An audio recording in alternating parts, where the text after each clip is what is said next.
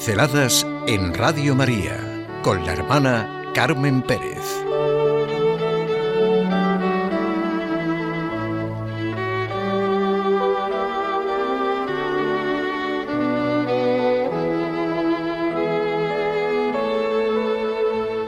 El vacío del bien que no hago.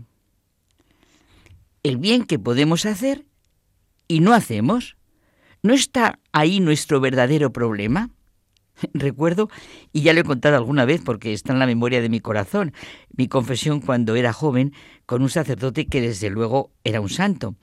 Cuando acabé con todo esfuerzo de confesarme mis pecados, todo lo malo que había hecho, solo me preguntó, ¿y qué me dice del bien que ha podido hacer y no ha hecho? Es una maravilla, el bien que hemos podido hacer. ¿Cuál fue la vida de Jesús, de María, de José, de los santos? ¿Quién nos atrae de verdad y conmueve nuestro corazón si no es el bien que vemos?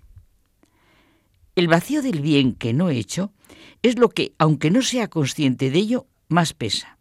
Y este vacío impide que me encuentre realmente a mí misma, porque solo se crece desde lo que está vivo, desde lo que cada uno pone, crea, construye, aporta, sacrifica. La conocidísima realidad psicológica solo nos enriquece lo que damos.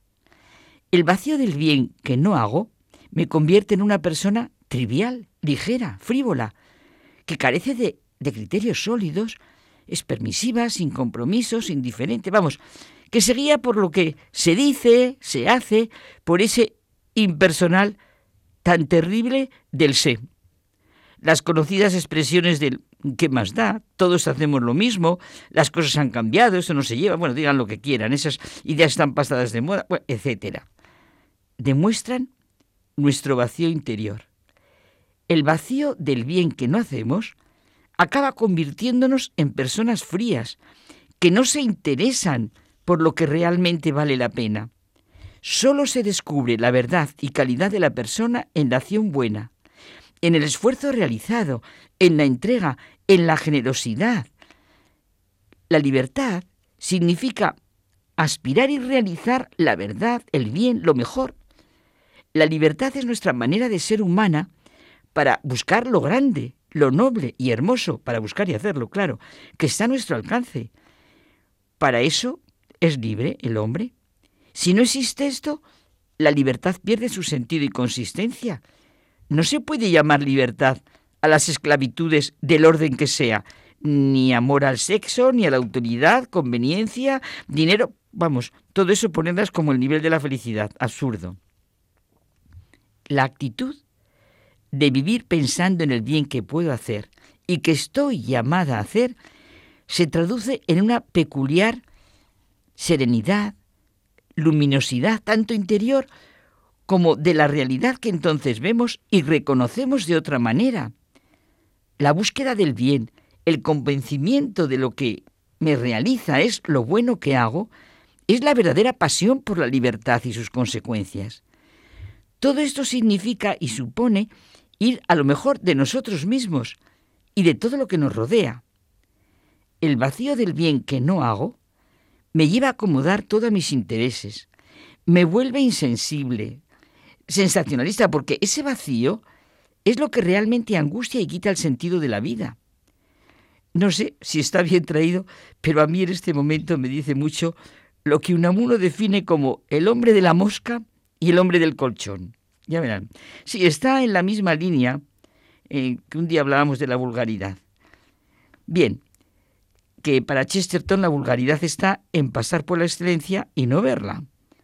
¿Hay mayor vulgaridad que la que produce el bien que no hago? ¿Cómo puedo ver en otro el bien que no soy capaz de hacer? Mi envidia y egoísmo, mi cutrez, mi tacañería y miseria lo tergiversará todo. ¿Cómo una persona que hace el bien puede ser vulgar? Lo que decía del hombre de la mosca. Para Miguel de Unamuno, el hombre de la mosca es aquel a quien se le ha antojado una cierta mosca, que tiene una pintita blanca, roja, azul o dorada en el coselete, y que a cazar esa mosca lo pospone todo. Y la mosca, según él, pues puede ser una condecoración, un título, una senaduría, un sillón de académico, un ministerio. Nosotros pensemos en lo que para nosotros puede ser esa mosca. Siempre es una mosca de seis patitas y dos alas, y nada más. Y la mosca vuela de acá allá posándose en un plato de miel o de leche, en una boñiga o en un cadáver. El hombre del colchón es el que se pasa la vida buscando un colchón.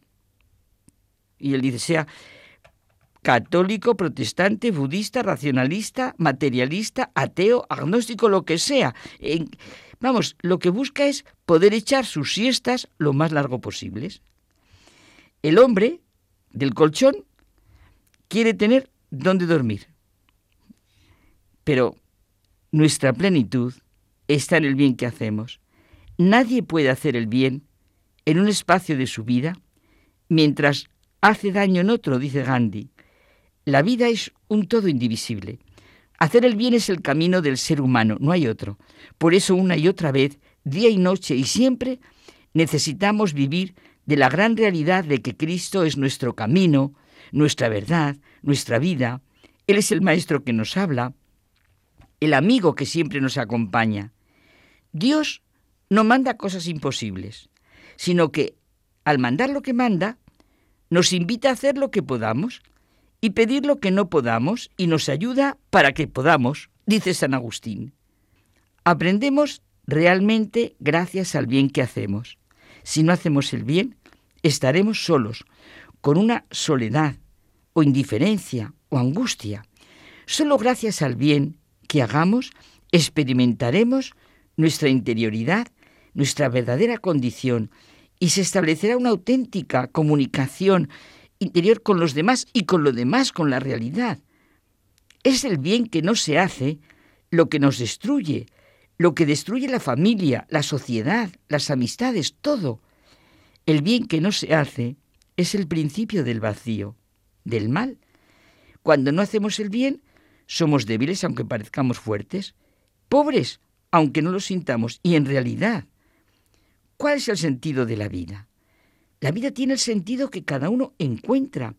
Podríamos pensar en cosas concretas del bien que podemos hacer.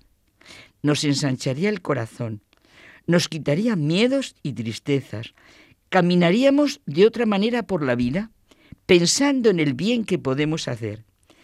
Esto es lo que nos hace semejantes a Dios, que hizo realidad el amor y el bien. Estamos a tiempo. Sea la edad, bueno, que tengamos la edad que tengamos, hay mucho bien que podemos hacer. Y como dice mi fundador, San Enrique de Oso, nada por la fuerza, todo por la fuerza del amor.